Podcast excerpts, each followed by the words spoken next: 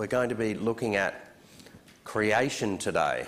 Creation is important, it's God's work, it's critical to the foundations of who we are and who God is. It's very, very interesting that God's word is bookend by, bookended by creation. There's a creation in the beginning, perfect. Only God's involved in creation, right? So it's perfect. And in Revelation, which we're going to read part of today, at the end of the Bible, we read of a new creation, perfect. God makes things right. You've probably heard it said that many, many people who may be sceptical towards faith or towards God or religion or Christ- Christianity say if God is perfect and God is all powerful, why doesn't He just make all things right? Why doesn't He get rid of all the evil and the sickness and the bad stuff? Well, as we read in Revelation, He is going to do all those things. He is just and He is pure and He never makes a mistake, and that includes His perfect timing. Is that right? Including His perfect timing. So it might not seem perfect to us that we're enduring all these things, but we just have to remember that God's word starts with creation, it ends with the new creation where everything is made right and justice is made perfect by God, and everything in between is human history, which is extremely messy. Do you agree? Through generations, through uh, language groups, through every part of the world, human history is messy. And we read in uh, Genesis chapter 3 how sin came into the world. Are we going to have the words up on the screen? No one knows about it? No one knows nothing. Michael, if you're at home, if you could just send those through. No, maybe not. I thought that was coming up on a uh, PowerPoint slide, but that's okay. There's the NIV, and um, that gives uh, us an opportunity to welcome everyone who's listening at home as well. We want to read this together, and I don't, just don't want you to listen to my words only, but I want you to actively listen as you read the Word of God. So let's do that together. We're starting at Genesis chapter 1, verse 1. And God said, Let, sorry, in the beginning. Thank you. Everyone, I love that. People know the Word of God. See, I was just, no. they went, uh, no, that's not it. Scroll back up to the top of the page, everyone. Lift your eyes. In the beginning, God created the heavens and the earth. Now, the earth was formless and empty. Darkness was over the surface of the deep, and the Spirit of God was hovering over the waters. And God said, Let there be light, and there was light. God saw that the light was good, and He separated the light from the darkness. God called the light day, and the darkness He called night. And there was evening, and there was morning, the first day. And God said, Let there be a vault. Some translations say expanse between the waters to separate water from water. So God made the vault or the expanse and separated the water under the vault from the water above it. And it was so. God called the vault sky. And there was evening and there was morning the second day. And God said, Let the water under the sky be gathered to one place and let dry ground appear. And it was so. God called the dry ground land. And the gathered waters he called seas. And God saw that it was good. Then God said, Let the land produce vegetation, seed bearing plants and trees on the land that bear fruit, with seed in it, according to their various kinds. And it was so. The land produced vegetation, plants, bearing seed according to their kinds, and trees bearing fruit with seed in it according to their kinds. And God saw that it was good. And there was evening, and there was morning the third day. And God said, Let there be lights in the vault of the sky to separate the day from the night, and let them serve as signs to mark sacred times and days and years, and let them be lights in the vault of the sky to give light on the earth. And it was so. God made two great lights the greater light to govern the day, and the lesser light to govern the night. I love this next few words. He also made the stars. I hope we're not just going to skip over those few words. He also made the stars. Probably since you were at school, since you were a little tacker, you learnt about the magnificence of the universe, about how the stars and the galaxies are just in so huge a magnitude that they're the experts, the scientists, the people with big telescopes are finding new galaxies all the time. It seems endless, and yet God says in His Word, He also made the stars. He just brought them into existence. How big, how powerful, how almighty, how knowledgeable, how creative is our God, eh? He also made the stars. You just can't get to the end of that whole topic in one lifetime. God set them in the vault of the sky to give light on the earth, to govern the day and the night, and separate light from darkness. And God saw that it was good. And there was evening and there was morning the fourth day. And God said, Let the water teem with living creatures and let birds fly above the earth across the vault of the sky. So God created the great creatures of the sea and every living thing with which the water teems and that moves about in it, according to their kinds, and every winged bird according to its kind. And God saw that it was good. God blessed them and said, Be fruitful and increase in number, and fill the water in the seas and let the birds increase on the earth. And there was evening, and there was morning, the fifth day. And God said, Let the land produce living creatures according to their kinds, the livestock, the creatures that move along the ground, and the wild animals, each according to its own kind. And it was so. God made the wild animals according to their kinds, the livestock according to their kinds, and all the creatures that move along the ground according to their kinds. And God saw that it was good. We can see the order in creation, can't we?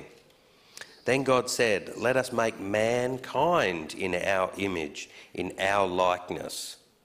Isn't that interesting that God is using plural there? One God, three persons the Father, the Son, and the Holy Spirit, all involved in creation. Wow. Verse 26 Then God said, Let us make mankind in our own image and our likeness, that they may rule over the fish in the sea and the birds in the sky, over the livestock and all the wild animals, and over the creatures that move along the ground. So God created mankind in his own image. In the image of God, he created them, male and female, he created them.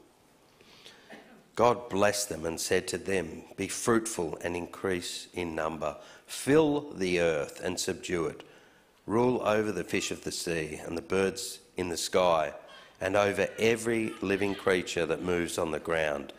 Then God said, I give you every seed bearing plant on the face of the whole earth, and every tree that has fruit with seed in it.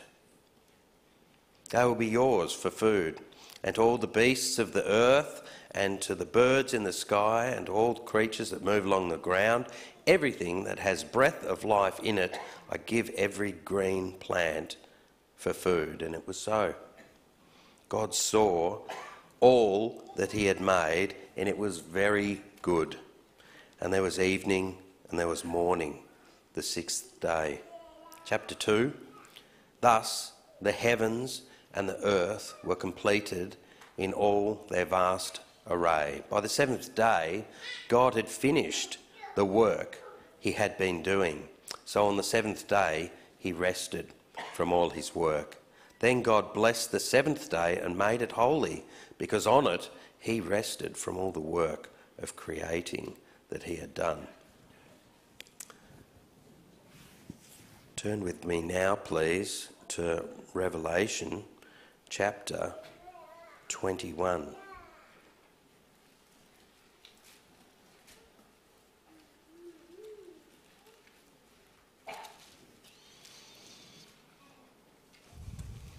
Just the first few verses of this chapter, we have a bit of a summary because reading up to chapter 21, we now see a continuation here of the progression of events in the last days, which came at the end of the tribulation.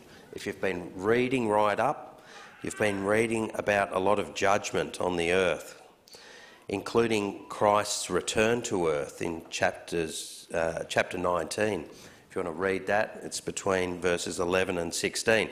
The defeat and destruction of those who war against Christ. It's coming the incarceration of Satan. Wow. That's what we're all crying out for, and God promises it's going to happen.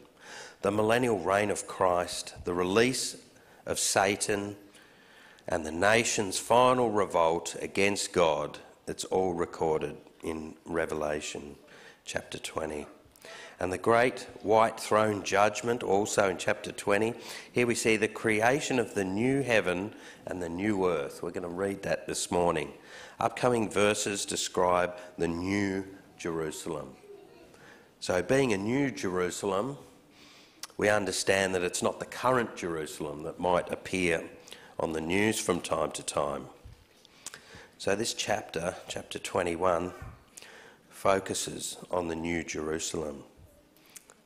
So it's not the historic Jerusalem, even of the tribulation, or is it the surviving Jerusalem of the millennium that serves as Jesus' capital?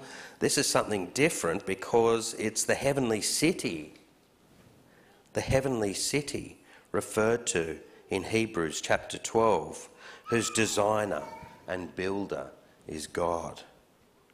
John attempts to describe the indescribable here, doesn't he? Using analogies to precious gems and metals. Chapter 21, verse 1.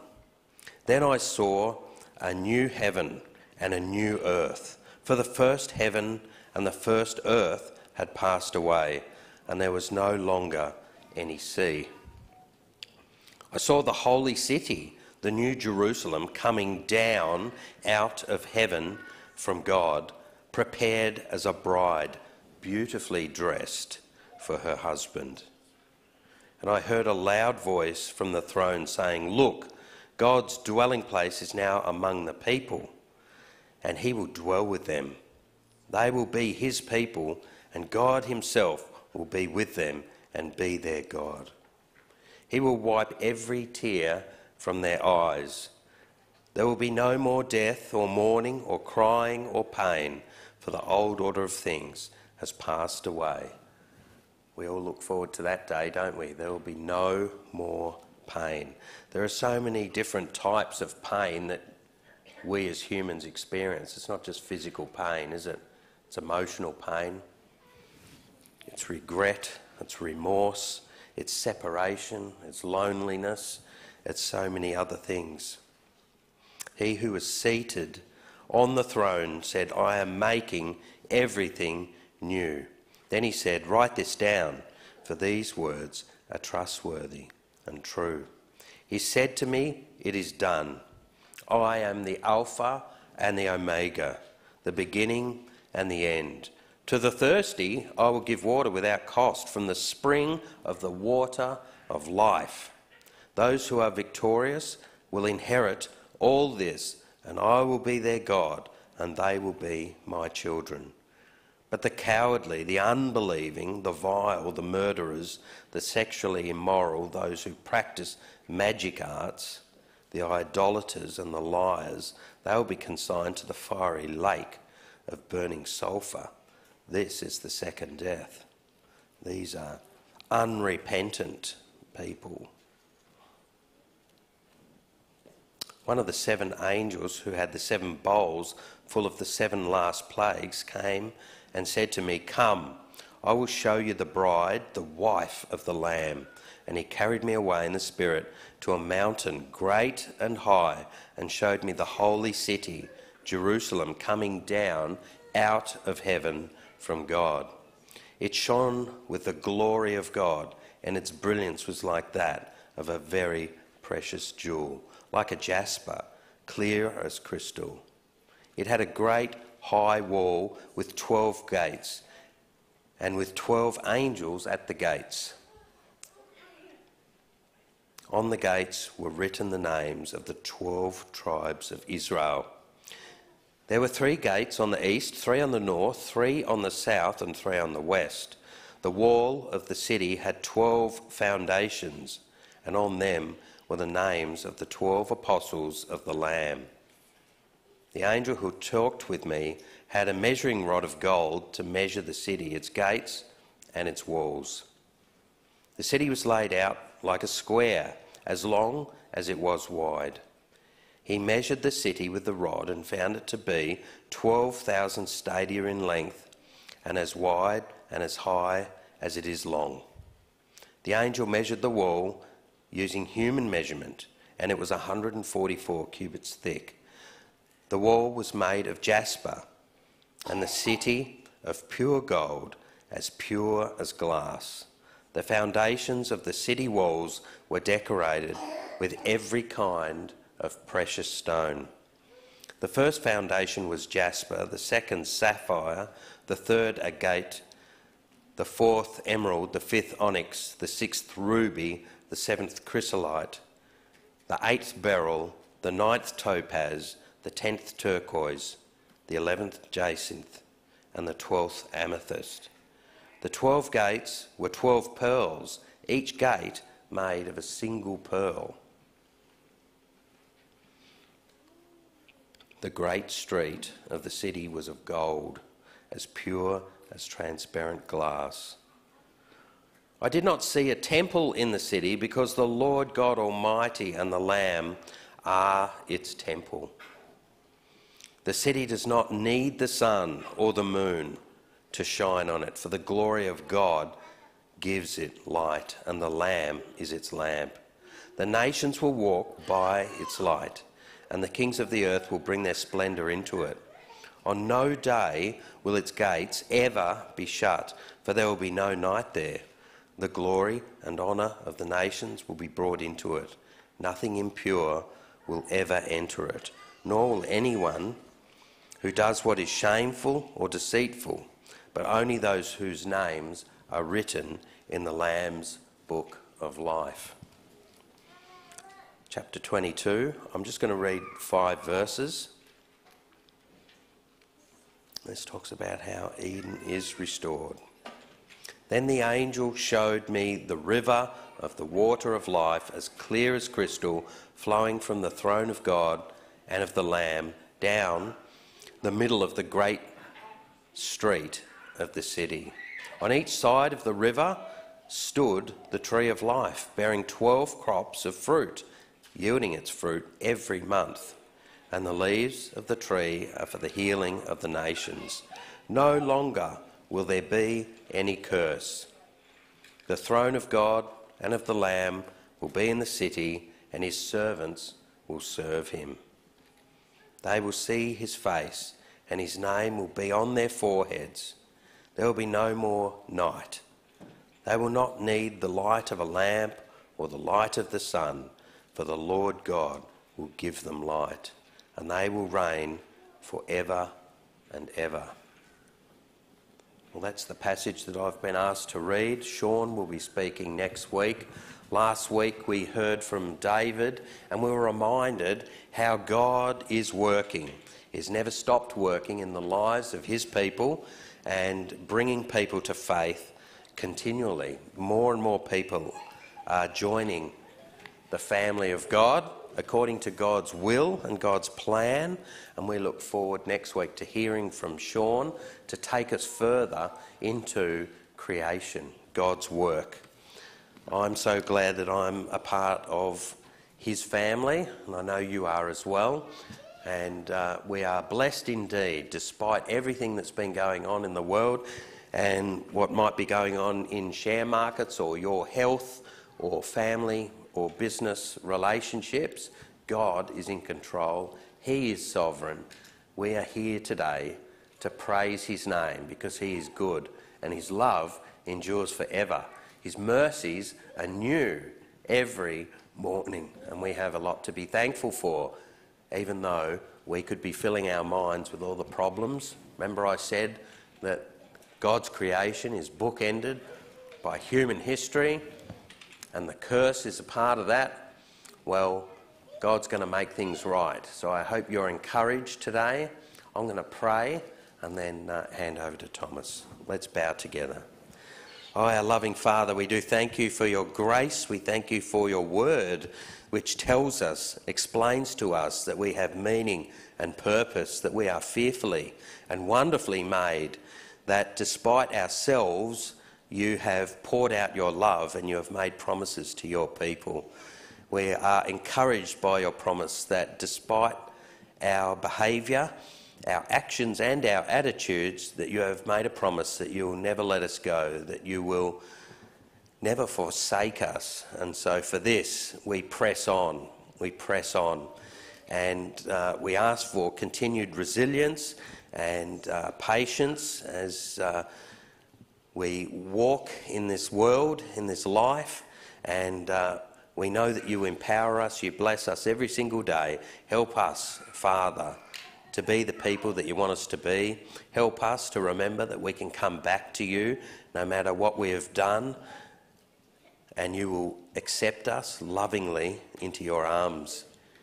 Father, we give you praise for this day, and as we share fellowship later on this afternoon over a meal, we pray, Lord, that our fellowship indeed will be sweet. We give you praise and thanks in Jesus' wonderful and precious name. Amen.